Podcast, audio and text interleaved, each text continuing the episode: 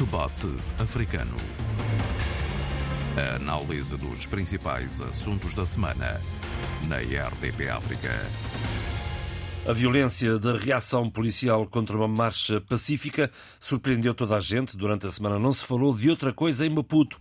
O presidente Filipe Nyusi, cinco dias depois da carga policial, ordenou ao Ministério do Interior uma investigação sobre o uso da força contra jovens. Violência nas ruas de Maputo, mas também nas ruas de Dakar e Ziguinchor, de Pretória ou Harare, ou até mesmo de Paris e outras cidades francesas. Ponto de partida do debate africano com Sheila Khan, Tony Checa e Abílio Neto. Eu sou João Pereira da Silva e o debate africano está sempre disponível em rdpafrica.rtp.pt e também nas habituais plataformas streaming. Sheila Khan, está aí a primavera, mas em alguns casos parece que as autoridades gostam mais do inverno. Bem, a primavera chegou, pelo menos aqui no norte de, de Portugal, chegou chuvosa, aborrecida e, e muito, e muito chata. Em Maputo uh, não me parece que haja primavera, não me parece que se possa celebrar uh, os acontecimentos que todos nós testemunhamos neste sábado que passou. Uh, eu queria começar, uh, em primeiro lugar, dizendo que lamento imenso ter visto o que vi. Lamento imenso ter visto um país que recentemente uh, foi aceite como uh, fazendo parte, não membro do Conselho uh, de Segurança das Nações Unidas, de certa maneira esmagar e até castigar pessoas que vieram para a rua, pessoas de várias cidades do país de Moçambique, do meu país, que vieram homenagear o músico, o rapper Azagaia. Um pacifista. Uh, eu queria só dizer, antes de começar uh, a minha reflexão e também um pouco daquilo que eu sinto e, e penso, uh, quando Azagaia faleceu, algumas pessoas muito próximas e outras que tiveram ao longo da sua vida atentas ao seu trabalho, ao seu, à sua reivindicação e à forma como ele pensava o país. E uma dessas pessoas, não sendo uh, moçambicano, mas sempre uh, conviveu muito de perto com a, a, população e a sociedade moçambicana e, e refiro-me ao sociólogo português Boaventura de Sousa Santos, que foi inclusivamente convidado pela STV para falar um pouco sobre o trabalho e uh, tudo aquilo que a Zagaia foi e deixou como legado e como memória de uma cidadania ativa. E Boaventura dizia que a Zagaia, não desmerecendo os sociólogos de profissão, foi em si um sociólogo do chão. Eu achei esta, esta declaração uhum. absolutamente riquíssima e importante, porque ele pensou a sociedade e pensou de uma forma crítica através da arte. Uh, o que aconteceu no sábado foi um ajuntamento, no sentido mais nobre, no sentido mais democrático do termo, de pessoas que, e jovens e não só, que decidiram fazer uma homenagem à Zagaia de uma forma pacífica. Todo esta, esta, uh, este encontro de pessoas, de vontades, foi reduzida e limitada e até traduzida como atos de barbárie, de selvageria, de uma violação à ordem pública e à segurança pública.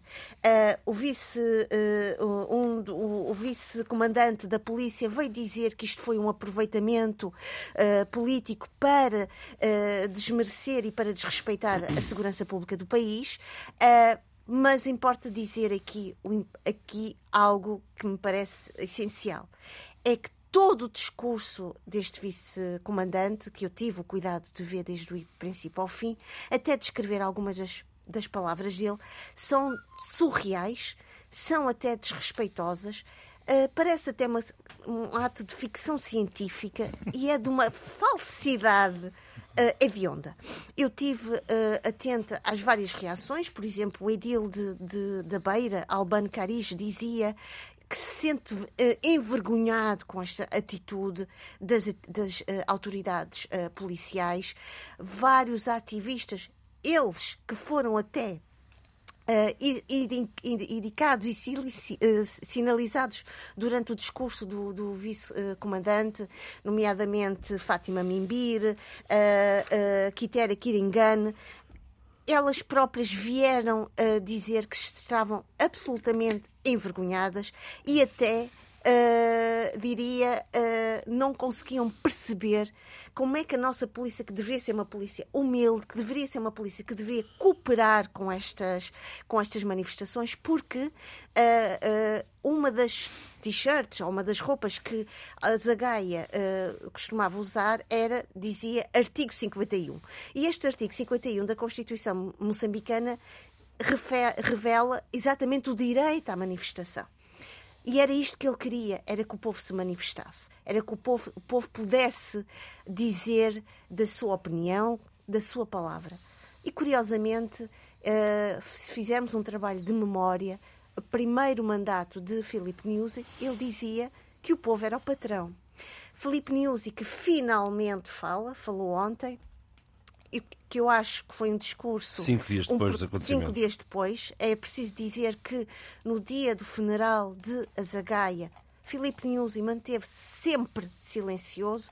Quem representou o governo moçambicano foi a ministra da Cultura e, portanto, foi preciso todo este, este, este enredo uh, feio, lamentável, para Filipe Nunes vir então dizer, no fundo, mastigar as palavras do, do vice-comandante, dizendo que havia uh, entre alguns dos indivíduos na, nas várias uh, marchas de homenagem a Zagai, indivíduos que tinham em si uma intenção perigosa e que poderiam pôr em perigo a segurança pública. Eu acho que sinceramente, há aqui três uh, momentos que eu, eu, eu, eu até uh, fiz um trabalho de me controlar para não ser deselegante no nosso debate africano. Em primeiro lugar, dizer o seguinte: uh, se este se havia realmente indivíduos que eram sujeitos perigosos, esses indivíduos deveriam ter sido antecipadamente retirados da, da, da homenagem em primeiro lugar, se temos realmente uma polícia séria e, e, e, e que coopera e, atenta. Em segundo lugar, dizer que o nosso Presidente da República devia ser um exemplo e não ser alguém que nós hoje escutamos e o que nós vemos é um, uh, uh, todo um discurso balofo, oco, um discurso que não tem qualquer não, nem tem uma vírgula que se aproveite. Hum. Em terceiro lugar, e para finalizar, dizer que Uh, neste mesmo, nesta mesma semana, uh, o, o, Conselho, uh, de, o Presidente do Conselho da Tolerância para a Paz visita Moçambique para aprender com os valores moçambicanos para a paz e tolerância. Que grande ironia, que grande contradição. E eu queria te perguntar, de uma forma muito respeitadora, Senhor Presidente da República, Filipe Niusi, o que é que tem para ensinar e o que é que tem para nos dizer após o seu silêncio e depois deste discurso que não é seu, que é um discurso lido e que é um discurso que não diz nada e que não faz qualquer honraria e mérito a uma população que, sim, é um exemplo de cidadania, de democracia. Fica a pergunta. António Checa. Eh, eu devo começar por dizer que o silêncio do presidente de Moçambique durante tanto tempo depois daquela brutalidade, daquela selvageria, é insultuoso e chega a ser criminoso. Uh, realmente não há nada, nada, nada mesmo que justifique um comportamento desta natureza. Sobretudo se tivermos em conta o que vinha sendo o discurso da liderança política uh, deste poder, as promessas feitas, as formulações elaboradas e, sobretudo, os compromissos assumidos com as populações moçambicanas. Uma população que já estava a ser fastigada, fustigada e castigada pelas intempéries, pelo, ciclone, pela seca, pela, pelo excesso de águas. Agora, de repente, num momento de evocar a figura de um compatriota, de um jovem compatriota, pacifista, é bom sublinhar esse aspecto. Uhum. Era um pacifista, nunca foi violento, nem nas suas intervenções, nem no que cantava, nem no que dizia, nem no seu posicionamento. Agora, a verdade é que ele colocava o dedo na ferida. Ele tocava Sem nos palavras. de uma forma clara, mas sempre, portanto, não exagerando e tão pouco se pode dizer que ele fizesse uh, apologia de uma violência extrema. Não. ele realmente alertava para os problemas. Portanto, é mais ou menos aquilo que eh, os jovens dessa mesma corrente cultural, musical, comunicacional fazem em toda parte. Portanto, nada justifica isso. Agora, é evidente que o Presidente, naturalmente, que o que deixou entender, o que sobressaiu deste seu comportamento é o seu comprometimento com esta atitude uh, horrível, condenável das forças de segurança de, de Moçambique. Não fosse isso, ele teria reagido imediatamente. Aparecer quase uma semana depois a, falar do, do inquérito, uma investigação, chega a ser um bocado infantil e insultuoso mesmo. Uh, é evidente que a África toda está a ser sacudida por problemas desta natureza. Não é um problema moçambicano, não está ali o ponto uh, principal, não é Moçambique, são regimes africanos. Isso é a forma que eles encontraram, estão a encontrar para, de um lado, elaborar toda uma narrativa pró-democracia, de direitos cívicos, etc., etc., mas uma, uma prática bem repressiva, bem organizada, bem arquitetada, que funciona quase com alvos previamente identificados. Alvos a bater ou afastar. Isso é grave. É grave. Eu penso mesmo que a própria comunidade internacional, que de um lado é solidária com Moçambique nos seus momentos de aflição, quem diz Moçambique, diz Senegal, diz Guiné-Bissau, de qualquer uhum. país do mundo, nessas ocasiões tendo a ter um comportamento muito mais questionável, quer dizer, de querer saber, de criar as condições para que o mundo, de facto, esteja atento e que o mundo possa, portanto, criar as condições também para pressionar regimes desta natureza. Comportamentos condenáveis como este que não ficou só por, como eu disse, por Moçambique, nós temos o caso Senegal também, que é apresentado muitas vezes como uh, o país campeão do, do, da democracia, dos direitos humanos, e que também, nestes últimos tempos, deu-nos uma prova de atitudes perfeitamente horríveis. Uh, casos de muita violência de, de, de, das forças de segurança, das forças policiais, a mando do governo. Portanto, isto tudo faz crer que realmente a África está a viver numa situação em que quase que, que, que, que sobressaem dois mundos. Não é? O mundo que é ofertado, que é posto à disposição nos grandes momentos de, de, de, de discussão, de troca de ideias, de perguntas, de elaboração de programas de desenvolvimento, e, e tem um outro que é o real, o verdadeiro, aquele de facto que no subterrâneo, ali nos corredores de cada um dos países, se revela cada vez mais autoritário, mais violento e mais repressivo. Ora, essas situações têm que ser condenadas e não só, não é só condenar, é condenar e criar as condições, as premissas necessárias para que no âmbito daquilo que é o intercâmbio, a cooperação eh, à escala uh, continental, à escala mundial, que de facto se criem as condições para fazer um stop. Isso tem que parar é e deve parar, até porque, se olharmos para o mundo para além do continente africano, o que vemos é que a perspectiva não é boa. A perspectiva do ponto de vista uh, económico, do ponto de vista das políticas de desenvolvimento, do ponto de vista dos direitos, não são nada uh, otimistas. Fazem crer que é preciso que, neste momento, se identifiquem os autores de, desta nova corrente uma nova corrente que foi beber um bocado ao passado mais horrível do, uh, do, das, experiências, das, experiências, africanas, mas sobretudo para que de facto se possa fazer um stop. Efetivamente, a África está uh, num momento, aliás, como está o mundo, num momento de luta. E nós estamos num momento de luta, uh, felizmente, estamos num momento de luta de ideias e, e, e pró-ideias e, e, e o momento uh, em que é uh, fundamental uh, a definição de discursos políticos. Os meus colegas analisaram perfeitamente bem a situação, mas ainda há aqui espaço para fazer reflexões mais abrangentes mais e, e, mais estruturais, se quisermos. Não é? Porque o que está a acontecer em Moçambique, se bem que no caso de Moçambique, da, da, da, da homenagem ao Azagaia, terá sido mais ou menos uma situação de uma homenagem eh, de movimento inorgânico. E muito emotiva. Digamos, inorgânico, inorgânico e, e, e muito emocional, se, hum. se, quisermos. Mas a resposta do Estado é uma resposta que é transversal a quase todos os Estados eh, africanos. Essa sim fria. Essa sim é, é, é, é, a exposição de um discurso político e que não tínhamos medo em, em, em o dizer, que é eh, a projeção de um discurso eh, ideológico. E é preciso ser claro eh, relativamente a isso, porque a resposta é igual, ou foi igual em Maputo, como foi e tem sido ao longo destas últimas três, quatro semanas eh, igual em Dakar eh, relativamente à situação dos os manos Sonko, uhum. do, do, do PASTEF, e dos processos inventados e dos processos reiteradamente criados no sentido de eliminar a possibilidade dele fazer política.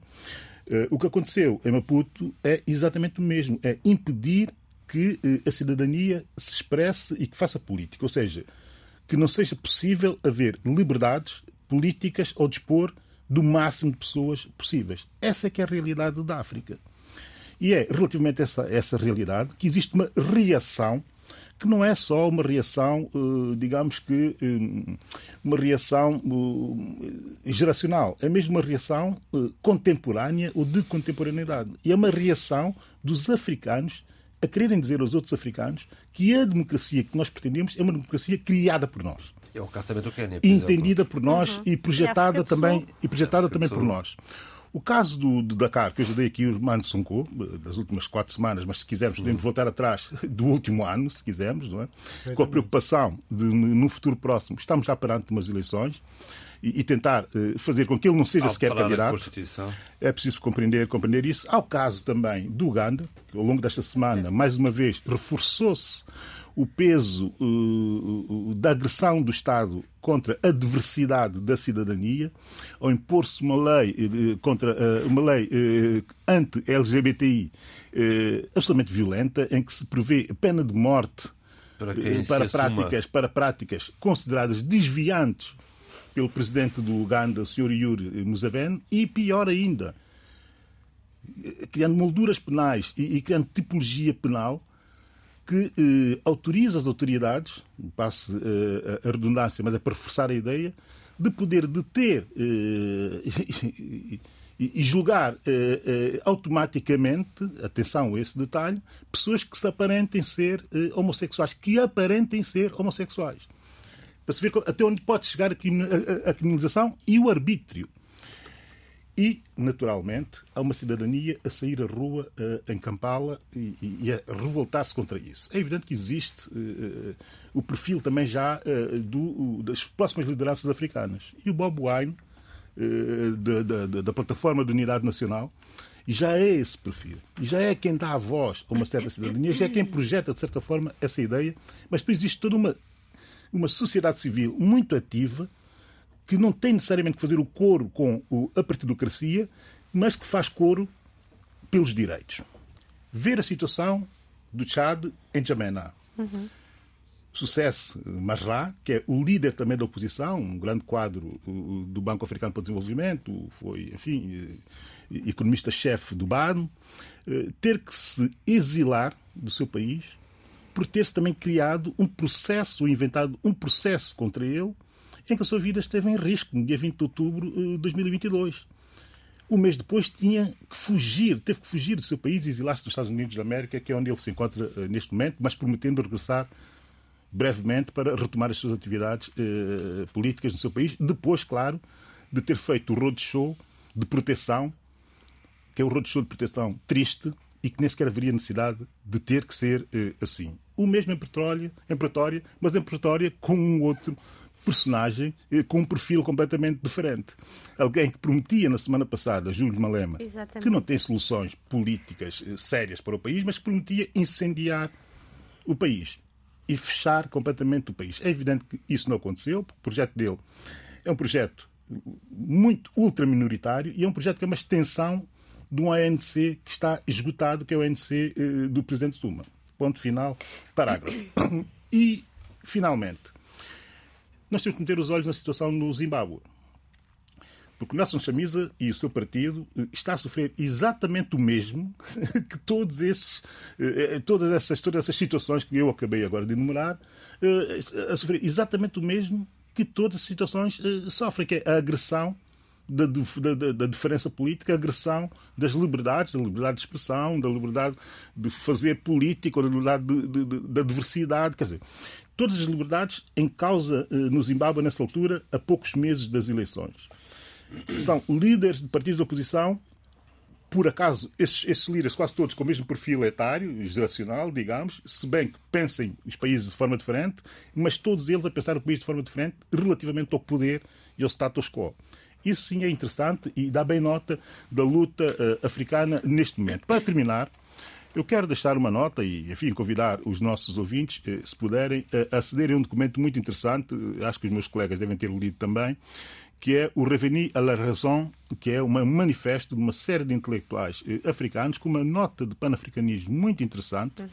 Eu vou só dar três nomes do início até o fim, três nomes para se compreender a diversidade das pessoas que estão preocupadas com a situação eh, no Senegal. Mas o interessante é que o texto e o conteúdo do manifesto aplica-se a, todas essas situações que nós acabamos um bocado de, de, de, de referir, o que é verdadeiramente fabuloso.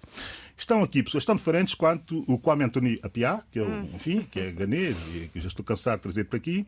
Boubacar Boris Diop, outro grande escritor Ótimo. africano da atualidade, um extraordinário escritor, Ótimo. está aqui. Não pensam, são pessoas que não pensam da mesma forma. Eles estão a pedir aquilo que eu já vou dizer, o que é que eles estão a pedir. E até o Cornel West. Uhum. Quer dizer, uhum. grandes intelectuais africanos que não são todos eh, do mesmo setor ideológico, antes pelo contrário, até são bastante diversos e não têm que ser, a pedir o quê? A pedir direitos. Exatamente. A pedir a liberdade de se exercer direitos.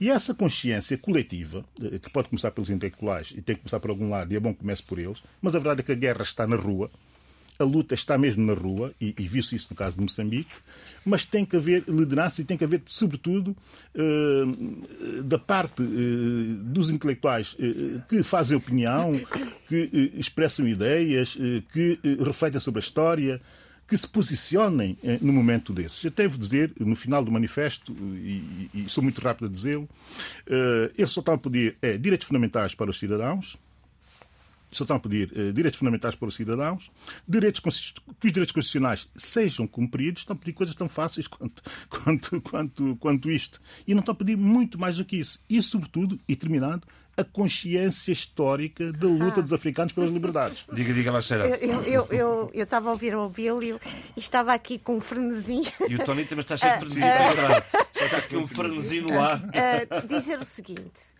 Uh, uh, o Abílio diz que isto não é apenas uma característica geracional, mas é importante olhar para as imagens, olhar para as Sim, manifestações. Eu, nós, nós olhamos a todas. E a dimensão jovem porque a, a variável demográfica, demográfica tem aqui um peso imenso. São jovens que vêm para a rua, como tu disseste bem, reclamar e, di e dizer um basta. Uh, a semana passada, relativamente às convulsões uh, que estão a ocorrer em Dakar, eu lembro de ver jovens a dizer Macky Sall desiludiu-nos, nós queremos a mudança. Não é mais o Macky Sall que é essa mudança e personifica essa mudança. A questão aqui é que estes jovens não apenas não é uma experiência geracional, é exatamente isso, Abílio. São jovens que têm uma consciência histórica, têm uma consciência de que algo ficou por fazer, algo ficou uh, uh, incompleto e, acima de tudo, sentem-se defraudados e sentem-se desprotegidos por todo um ideal de luta, de conquista, de vitória, que nunca aconteceu. Uh, a Zagaia era exatamente a metáfora dessa promessa da Revolução Moçambicana, essa promessa que a independência em Moçambique veio trazer, de igualdade, de fraternidade, de, do, do, do revumo ao, ao, Maputo, e que depois acabou no quê?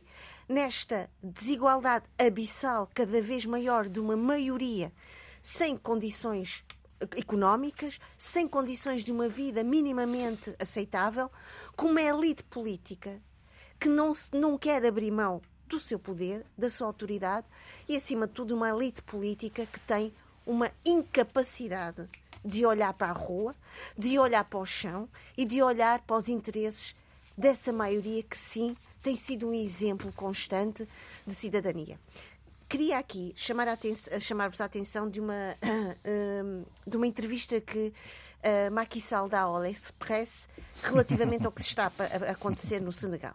E eu, eu vou citá-lo porque é mesmo uma citação. Se o Senegal não fosse uma democracia genuína, acredito que o seu destino teria sido resolvido há muito tempo. Ele está a falar de Osman Sonko e está a falar de todas estas manifestações de apoio a Osman Sonko. Essa frase, uh, essa frase que é uma frase perversissima. Que eu, ora bem. Essa, o final dessa frase que é altamente, altamente perversa, que é se não fôssemos, já veríamos onde aquilo haveria de estar. Isto tem tanto perverso, tem tanto ameaçante e de ameaçador é, que primeiro, é impressionante, quer dizer. Primeiro, democracia genuína, isto é, cada um faz a sua narrativa, não é? Sobre o que é democracia, primeiro. É uma percepção absolutamente volátil, líquida e, e como tu dizes e bem, uh, Abílio, é, é perversa. E aqui há esta ameaça constante que nós temos visto nos nossos vários países, Guiné-Bissau, Moçambique, entre outros, que é se nós não fôssemos uma democracia genuína, esta situação já estaria resolvida. E nós sabemos como é que nós, os nossos países, resolvemos estas situações, não é? Que é silenciar ou definitivamente ou então castigar ao ponto de torturarmos. Falar em tortura, um dos, uh, uh, uma das pessoas que estava nestas marchas, acho que foi em Nampula, foi sequestrado e torturado uh, pela polícia moçambicana, que depois veio dizer que não, que não, foi um ato apenas de, de resolver a situação de uma forma legal. Eu acho é que, apesar de todas estas fraturas que nós estamos a viver, não é só no continente africano, mas também no mundo, temos visto o que está a acontecer em França e não só, também temos aqui uma luz que eu espero que seja uma luz esperançosa. É que as pessoas já não ficam encolhidas em casa e já não têm medo e já não têm a vergonha de dizer aquilo que pensam. Com, logicamente, com esta constante ameaça e com uma, uma ameaça cotidiana de serem depois castigados, torturados e até alvo de sanções terríveis. Mas dizer que vamos olhar para esta experiência de uma cidadania na rua e perceber que há realmente uma voz que é uma, uma grande homenagem não aos vários azagaias do mundo e que é uma homenagem de, um, de vários povos, de várias gentes que dizem nós queremos reescrever a nossa história e nós queremos reescrever a no nossa história a partir de várias vozes da diversidade e não só a partir de uma história única, história única que era importante relembrar que nós, que os nossos uh, uh, lutadores e libertadores também eles quiseram lutar contra ela e que hoje não querem abrir mão dela. Realmente esta situação ultrapassa o aspecto geracional. As ruas estão ocupadas cada vez mais por jovens, mas há também cada vez mais grupos que se juntam, mesmo com ideologias diferentes, crenças políticas diferentes, e que analisam as situações de A a Z e fornecem argumentos e razões para que as pessoas não se deixem encostar a um canto. Ninguém tem o direito de se encostar. Ninguém tem, tem o direito de saltar fora de, de, desta arena. Porque o que o presidente senegalês disse que pôr a boca para a verdade é exatamente o que lhe vai na alma. É o que lhe vai na alma. E mais, ele e já fez escola também. Está a fazer ele escola. Diz os outros pensam. pensam. Não é? A questão que se ele coloca aqui, vocês, vejam bem, não sei se viram as imagens de, do, do, do, das ruas de Dakar. Aquela avalanche, aquele marmoto de pessoas que ocuparam não só as ruas, mas bairros inteiros, Exatamente. passou por cima da polícia. A polícia não foi capaz. Aquilo só se fosse com bombas de napalm porque na verdade a população não teve medo, viu que realmente havia uma força brutal à sua frente, tremendamente armada, mas eles avançaram. E foi aí precisamente que foram obrigados a soltar o, o, adversário político do. Agora, vejamos, é importante uh, trazer, a bocado, acho que foi o João que falou da perspectiva, portanto, macro toda esta situação. É importante ter isso em conta. E e vou ficar ali em Dakar. E Dakar porquê? Porque Dakar é um eixo entre muitos eixos subregionais que vão existindo, vão sendo constituídos para exatamente levar a água ao seu moinho. E o seu moinho não é só o controle nacional do país, é um controle, portanto, subregional, se quisermos, regional. Vejam só como é que as coisas estão a acontecer em momentos e situações geopolíticas bastante diferentes. A África do Sul já vai com, mais, com cerca de 600 pessoas presas, sem culpa formada. E porquê? Porque vão à rua protestar, porque dão entrevistas, porque fazem declarações. Ora, isso é grave. Vejam só, Dakar, Dakar tem ali, é, é o eixo onde toda uma placa gira à volta de uma sub-região. Dakar comanda, lidera toda aquela zona da África Ocidental. A Gâmbia. Quem fez o quê? Quem mudou quem? Quem decidiu a, a, a, o momento político? Dakar. Zinguichor. O que é que está a passar no Zinguichor? Houve lá manifestações, selvaticamente também combatidas. Mas a ligação que existe entre Dakar e Nigéria não é para pôr de lado. Qualquer análise, qualquer analista atento tem que perceber, tem que ver, portanto, como é, quais são os fios, as linhas com que se cosem nesses dois pontos. Porque há uma ligação imensa e há a preocupação de não deixar o poder escapar daquele, dos seus grupos e subgrupos e estão a lutar precisamente para ou conseguir um terceiro mandato que fere a Constituição da República ou então ter um delfim, uma pessoa de confiança que eles possam, portanto, telecomandar. Essas situações são gravíssimas e não fica só por uh, Gâmbia, Zinguichor, uh, Nigéria, Guiné-Conakry. É outra preocupação de Dakar. E Dakar está a tentar resolver ao seu belo prazer os problemas da sub-região, incluindo também a questão de eh, da Guiné-Conakry, sobretudo aproveitando uh, os calcanhares daquilo, as fragilidades que existem a partir do momento em que há intervenções militares duras também. Bom, e depois é a Guiné-Bissau também, que faz parte de, desse, desse, desse arranjo. Pacote. De maneira que essas questões hum. todas, devidamente equacionadas, devidamente peneiradas, levam-nos a situações desta natureza. Já como ali com o Burkina Faso já não, não se metem tanto. Já não se, outra, é outra guerra, não se metem tanto, porque a, a, margem, só agora fazer aqui uma ponte. E depois é passar preciso, o abílio. É preciso não, não descurarmos com a ligação que Paris continua a ter neste contexto. Uhum.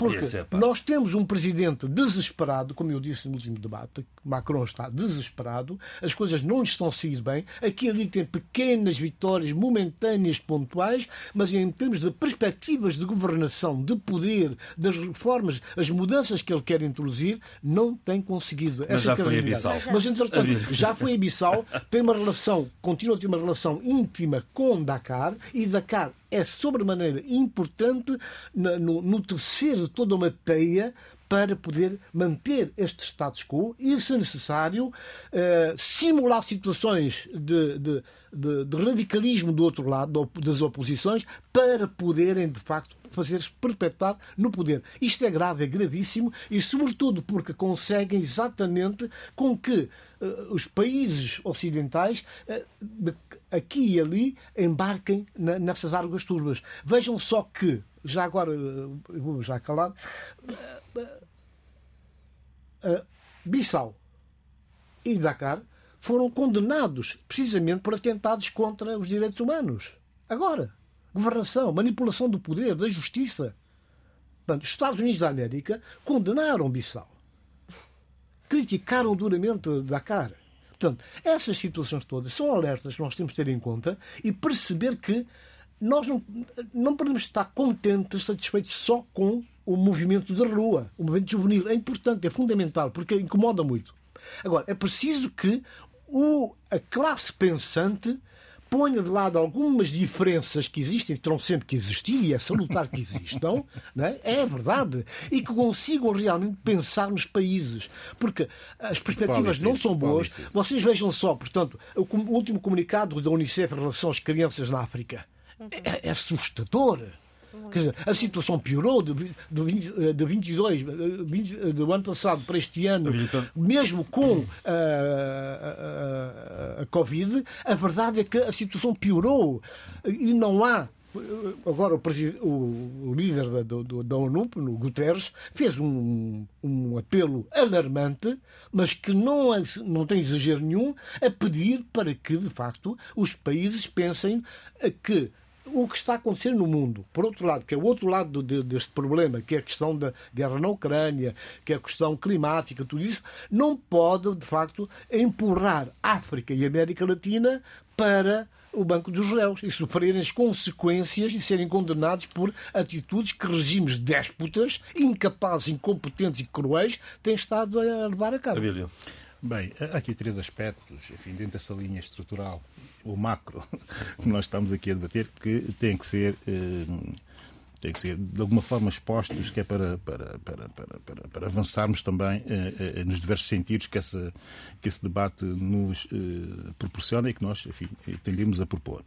Eh, olhando para os movimentos orgânicos eh, que já surgiram eh, a partir destas reivindicações, que não são, não, são, não são espontâneas, que já vêm eh, com certo perfil, essa preocupação dos poderes, em quase todos estes países que nós estamos aqui a falar, eh, dos poderes fazendo sempre referência ao perigo das primaveras árabes, é que marcou muito a Sul aquela, aquela, aquela, digamos que aquela reação, aquela reação daqueles movimentos e, e, as suas, naturalmente, consequências. Isso ainda está, está na memória, está na memória dos poderes eh, exercidos em todo o continente, não é só no norte do continente. Os poderes instalados.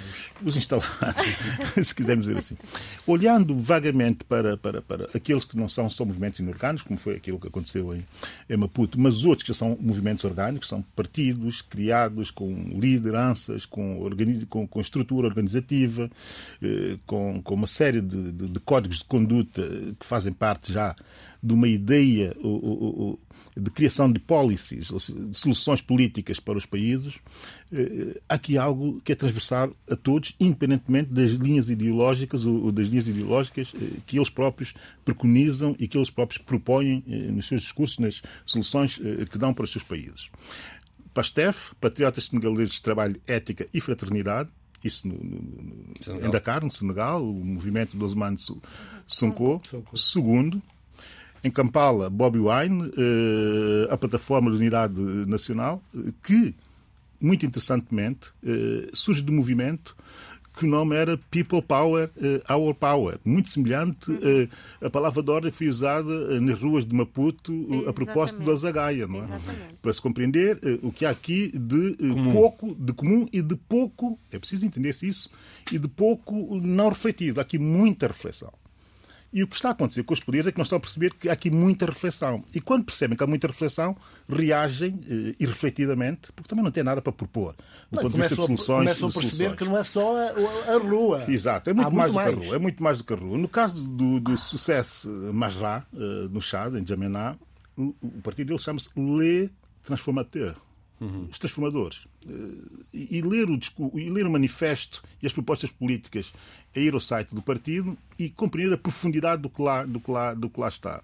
Uh, no caso do Nelson Chamisa, uh, a coligação cidadã para, para a mudança, quer dizer, e já sai daquela, daquele MDC, já sai, exato, já sai do MDC e da oposição histórica e tal que se mistura ao fim e ao cabo, na própria situação de poder. Quer dizer, já estão a fugir dessa, dessa, dessas propostas. Segundo ponto, que é um ponto que nós temos que refletir, e o Tony Checa eh, trouxe a questão, mas trouxe a questão do outro lado, que é a preocupação com personagens políticas internacionais, como o Macron, que tem mais eh, que se preocupar com aquilo que acontece na sua casa do que se preocupar com aquilo que acontece em África. E a França hoje. E quando a sua casa a está em chamas, exato, muito complicado. A França hoje, ele, ele tem que se concentrar e focar-se naquilo. Devia. E a, França, e a França hoje, e a França, aliás, quando ele fez a última viagem a África, disse que era uma viagem desnecessária essa última, a penúltima, essa última então, mais necessária foi que nós estamos a precisar neste momento que Macron vá para a África. Não precisamos de Macron em África.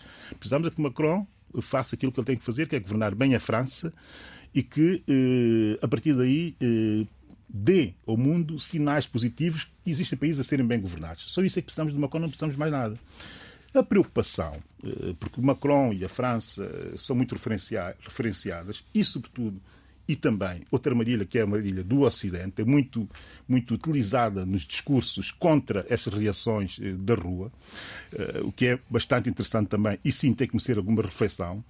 Porque por trás disso nós não podemos ser suficientemente inocentes para não compreender que a intervenção de um país que está muito habituado a ter esse tipo de práticas, o regime que está muito habituado a ter esse tipo de práticas com a, a, a adversidade, com as liberdades de informação, de expressão e tal, também tem muita influência em África, que é o russo. Uhum. E não sejamos inocentes ao ponto de não compreender China, que existe, que existe, que existe efetivamente uma proposta de autocracia em África a partir desses centros de influência internacionais. E não podemos deixar de fazer esse tipo de reflexão. É que se não fizermos e ficarmos só na ideia de que o perigo vem do Ocidente é fazer o jogo do status quo. Porquê? Porque em Kampala, o senhor Yuri Museveni, quando faz aprovar essa lei, que é uma lei hedionda, diz que foi o Ocidente que nos impôs uh, uh, a homossexualidade. Eu ouvi, ouvi com muita calma, ouvi com, ouvi com muita, ouvi com muita calma. Nós africanos somos às ouvi, vezes muito ouvi, estranhos. Não, não, não, não, nós não somos estranhos. Nós sabemos, somos, nós sabe, somos. sabemos nós muito. Jogamos, nós sabemos, nós, nós sabemos jogamos de um lado e do outro. Nós sabemos é? é muito. Eu vou, eu vou, eu vou, eu vou, eu vou, eu vou dizer, vou dizer outra coisa muito mais interessante ainda. Eu vi o primeiro-ministro interino do Chad a dar uma resposta semelhante. É que as manifestações podem ser feitas no Ocidente porque os regimes não caem.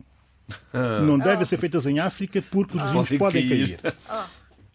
Atenção, esse detalhe e esse discurso. Mas no Zimbábue, o ministro do Interior, a propósito da prisão de 20 jovens do, do, do CCC, da coligação, que se reuniram em casa de um deles, eh, em pleno centro eh, da Arara, eh, porque não podiam estar juntas mais do que 10 pessoas dentro de uma casa, porque isto era uma conspiração.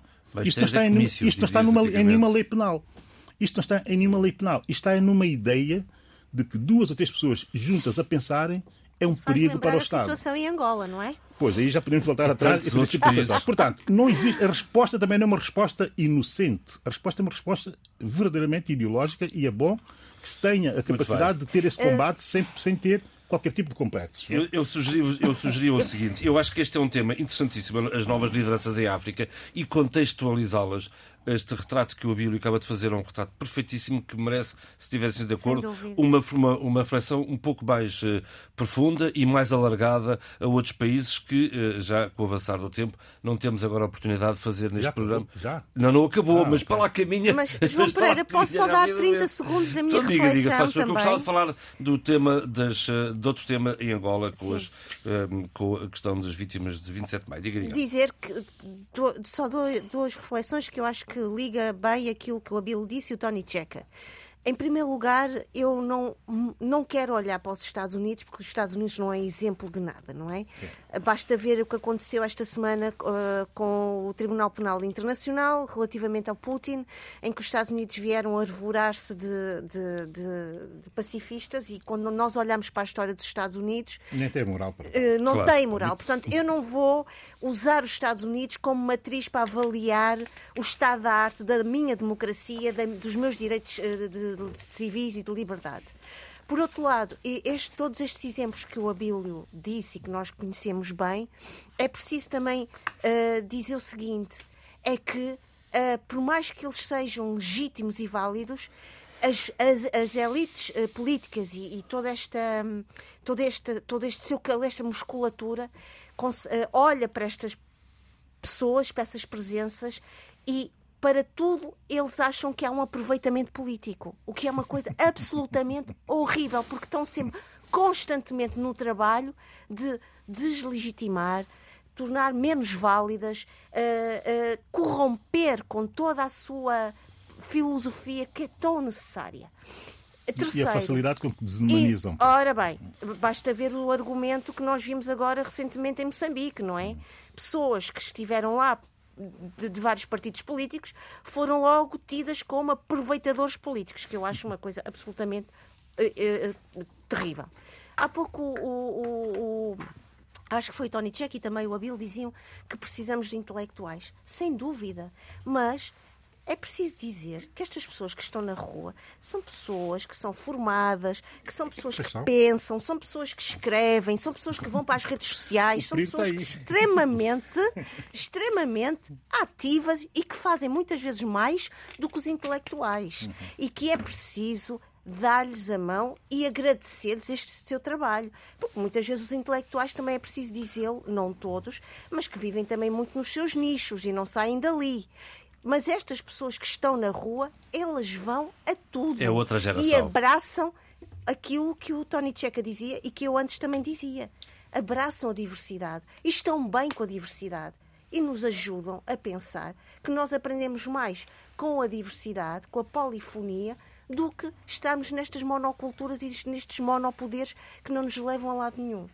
Ora bem, há aqui um tema que hum, não vamos ter tempo para o debater, se calhar com, com, com muito detalhe, que é a questão da troca de cadáveres eh, no, no golpe de 17 de maio 27. de 77. Alguns familiares uh, verificaram que os cadáveres, afinal, não eram seus. Uhum. Uh, e a questão é quantos mais corpos não terão sido trocados e porquê? Bem, nós temos aqui um problema que é um problema muito habitual é nós. Eu vou ser muito, muito, muito, digamos que sincrético, se calhar, abordar isto e com, muito também com a ajuda da, da, Sheila, porque eu ia exatamente no mesmo sentido que a Sheila uh, propôs uh, olharmos para essa situação. A verdade é que nada disto pode acontecer, nada disto pode acontecer sem primeiro definirmos o quadro em que queremos que as coisas aconteçam. E definir o quadro legal e regulamentar para entendermos como as coisas devem eh, acontecer, para que não existam desastres destes que nós estamos a presenciar atualmente, com a maior das tristezas. E o caso da lei da memória histórica espanhola, que na altura em que, em que eu, enfim, com emoção tremenda, vi que as coisas iam acontecer em Angola, mas aqui remeti para aquele quadro normativo, mas que é mais do que um quadro normativo. Exatamente. É um autêntico, quem quiser ler uh, a, a, lei da memória histórica e toda, toda a normativa à volta daquela lei da memória histórica vai perceber que por trás daquilo está quase uma obrigatoriedade uh, de uh, se impor ao país um modelo de convivência que seja cómodo para todos e que seja adaptável para todos depois de experiências traumáticas, violentíssimas e que custam muito sair da consciência interiorizada eh, do coletivo, do país e da nação, da nação ou das nações quando elas existem dentro de um país. E eu não sei porquê é que nós não olhamos para os bons casos. E é interessante perceber essa dispersão que nós temos na nossa cabeça, que nos dá sempre a eh, não utilizar bem aquilo que nós sabemos que funciona bem nos outros e que nós queremos eh, fazer também no nosso país, mas de forma diferente, para ter resultados iguais quando vai acontecer o atabalhoanço que nós estamos a presenciar. O general Furtado, eh, agora após dia 23, eh, que é a comemoração do Dia da África, eh, após da, da, da, que eu também já falei aqui várias vezes sobre essa a Batalha de Cuito Carnaval. Hum. Foi ontem. Ele, ele, diz uma coisa muito interessante. Foi quinta-feira. Foi ontem. 35 dia, anos. Dia 23, foi ontem, sim. 35 anos. sim. Eh, ele diz uma coisa muito interessante, é que nós temos que devolver, é uma das coisas mais interessantes que um político angolano aos disse académicos que estudem. aos académicos que estudem. Exatamente, e que façam história disto. Ora bem, e que façam história disto. Mas não tem que ser só história disto é todos os outros exercícios de memória que têm que ser feitos. Compreendo, encaixa este feitos. episódio. Pois, mas para isso é preciso que o Estado crie o quadro. E que o Estado tenha vontade de criar um quadro claro. que normative que normatize, que normatize até, aliás, que normalize também a relação dos académicos com a história do próprio país. E, que a história do próprio país não seja uma, uma, uma, arma de arremesso, Ora, uma arma de arremesso, uma arma de arremesso contra a própria cidadania ou contra quem a pretende produzir. Deixa-me dizer uma coisa. Desculpa. Não, não, isto merecia um trabalho nosso. Uh... Atenção, que não vamos ter tempo agora. Se é que queremos livros, se uh, quisermos livros, vamos para aí fora. Quando Atenção. eu disse que queria falar sobre isto, foi porque primeiro trabalhei sobre isto e continuo a trabalhar sobre isto, e eu e a Bill já tivemos várias discussões sobre a questão da, memória, da lei da memória histórica, não só em Espanha, na Argentina, que é preciso também dizer que houve uma parceria fortíssima e um apoio enorme entre estes dois países, no que diz respeito. E a do Chile, e a do Chile a também. Do Chile, obrigada. No que diz respeito a, a, às ditaduras e, e, na exumação dos corpos, a genética forense aqui é importantíssima. Fundamental. Não vale a pena estarmos aqui com coisa. A genética forense aqui é importantíssima. Agora, a questão é que devolver aos académicos esta responsabilidade é preciso também, da parte dos governos, um ato de coragem. Porque muitas vezes os académicos vão descobrir coisas, vão tomar conta de determinado conhecimento que não agem de acordo com as políticas públicas e de memória públicas atuais e que vão, de certa maneira, desobedecer e que vão revelar coisas que vêm a pôr em questão muitos nossos governantes e muitos nossos discursos e narrativas históricas. Eu tenho um exemplo muito concreto. Eu quis fazer um trabalho sobre isso para Moçambique, no que diz respeito aos campos de reeducação, e a primeira coisa que me aconselharam foi quietinha no teu lugar. Não se meta nisso. Quietinha no teu lugar. Ninguém te vai abrir portas, ninguém te vai abrir arquivos. Nós ainda não estamos preparados. E, portanto, no caso de Angola, eu vi, e, é, e isto é importante, não vamos estar a brincar, eu já tive situações, como outros colegas meus tiveram situações de portas fechadas. No caso de Angola, agradeço muito João Pereira a imagem que nos enviou da RTP. Ver os rostos daquelas pessoas é, é, traz-nos um desânimo, uma tristeza enormíssima. Mas é preciso dizer o seguinte, e eu concordo com a Bíblia: se nós não fizermos verdadeiramente um trabalho de criarmos, normalizarmos uma lei da memória histórica nos nossos países, nós nunca vamos chegar a lado nenhum. E temos a, a coragem de termos uh, uh, equipas da genética forense, psicólogos, sociólogos, antropólogos forenses também, a trabalhar connosco. Caso, e com os governantes. Caso contrário, não vamos fazer nada e não vai acontecer nada e vamos ter. Não vamos ter... Só rapidamente vou terminar. E vamos ter, isto é importante, na nossa memória os rostos daquelas pessoas, daqueles familiares completamente desarmados, completamente desapontados, desiludidos. Sim, senhor, não temos tempo para mais. Este, eu, eu visei a partir daqui, este é um tema que nos vai levar uh, a falar sobre, sobre ele mais, com mais profundidade noutra oportunidade. Não queria deixar de o registrar aqui. Tória Tcheca, livros para este, para este fim de semana. Bem, com muita pena não poder falar sobre este tema, não... até porque está a decorrer em Bissau um então, curso de formação de mulheres uh, Avançamos a partir e da experiência da última libertação. Não, não, vamos, vamos para os ah. livros porque também é sagrado. E temos é que retomar este tema ah, pois é. oportunidade, senão ah, fica mais complicado. É parece o Dupont e Dupont. Muito Mas vai lá, você sabe da Shimanda Ngozi Adichie, a nigeriana. Tony Checa, obrigada. o romance dela, Meio Sol Amarelo, é tão bom. que é um livro interessantíssimo. Uh, ela é fantástica e cada livro que sai, cada obra que ela escreve, realmente interpela-nos e motiva-nos também, cria alguma emoção também. Uh, o, que é que, o que é que nos conta este romance? Conta com uma certa elegância, uh, elegância própria dos grandes uh, escritores, de gente da escrita, que, que pensa, não é? uh, cria um grupo, cinco personagens. O Hugo, que é um humilde criado de 13 anos, uhum. uh, ou Odenigbo, e Olana e Kaene, e depois tem um Richard, que é inglês. Os outros são todos lá, os filhos da terra. Então, nessa amálgama de situações, de pensamento, forma de ser e de estar, o contexto dentro e fora do grupo acaba por influenciar tremendamente a sua relação e cria situações realmente que obrigam-nos a ler este livro.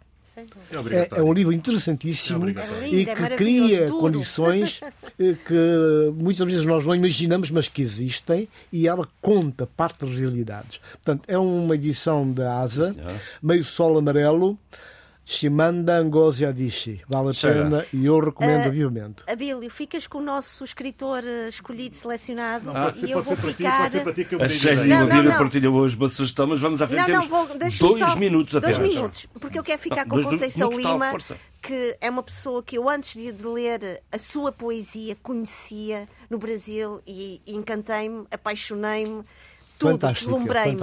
E eu não podia deixar de a Grande trazer aqui, poeta. abraçá-la e mandar-lhe um abraço e um beijinho enorme, que veio Um seja enviar, coletivo que escreveu, publicou recentemente O Mundo Visto do Meio, que Hum. é um livro de crónicas, é, como ela diz na, na entrevista à, à, à, à Y, um imperativo existencial. É eh, Conceição Lima, para além de ser poeta, é uma exímia jornalista e uma socióloga do seu país. E eu queria dizer: comprem este livro, leiam este livro e abracem o pensamento de Conceição Lima. E.